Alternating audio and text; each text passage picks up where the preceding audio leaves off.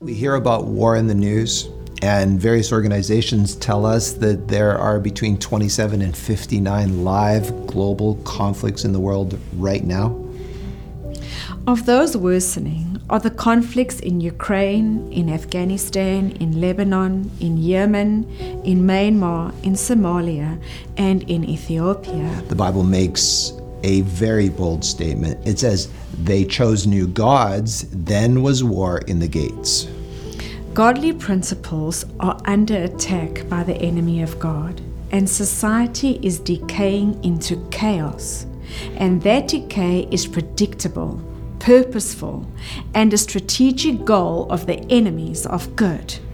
Chaos is the unavoidable result of destroying within the hearts and minds of people the truth about God, the truth that you and I are created in the image of our incredible God of love, and replacing it with a variety of godless theories that are all rooted in the lie that there is no God and that humans evolved from random chaotic forces of evolution.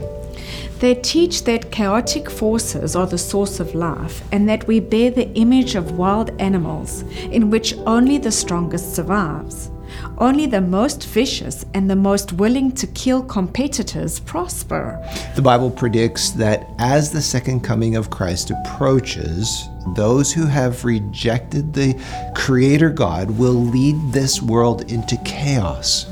And as godlessness and lawlessness spreads and people harden their hearts to the Holy Spirit, His Spirit respects their choice and is slowly withdrawn from the earth. Without God's restraining power, chaos increases and there will be wars as society experiences ever increasing violence, corruption, vulgarity, and human defilement.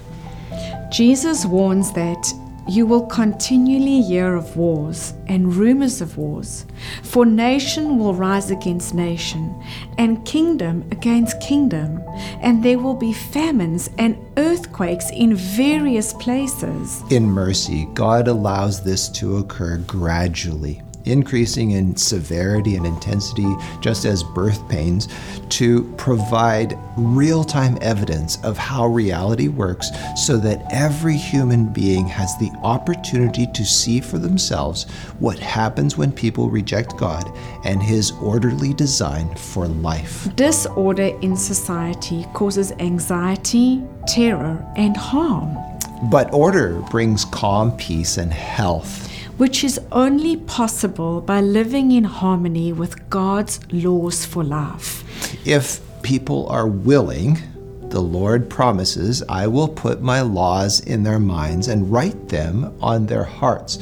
I will be their God, and they will be my people. So we want to invite you to choose God.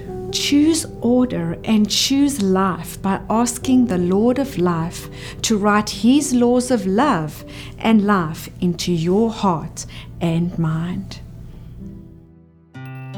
Thank you for listening today.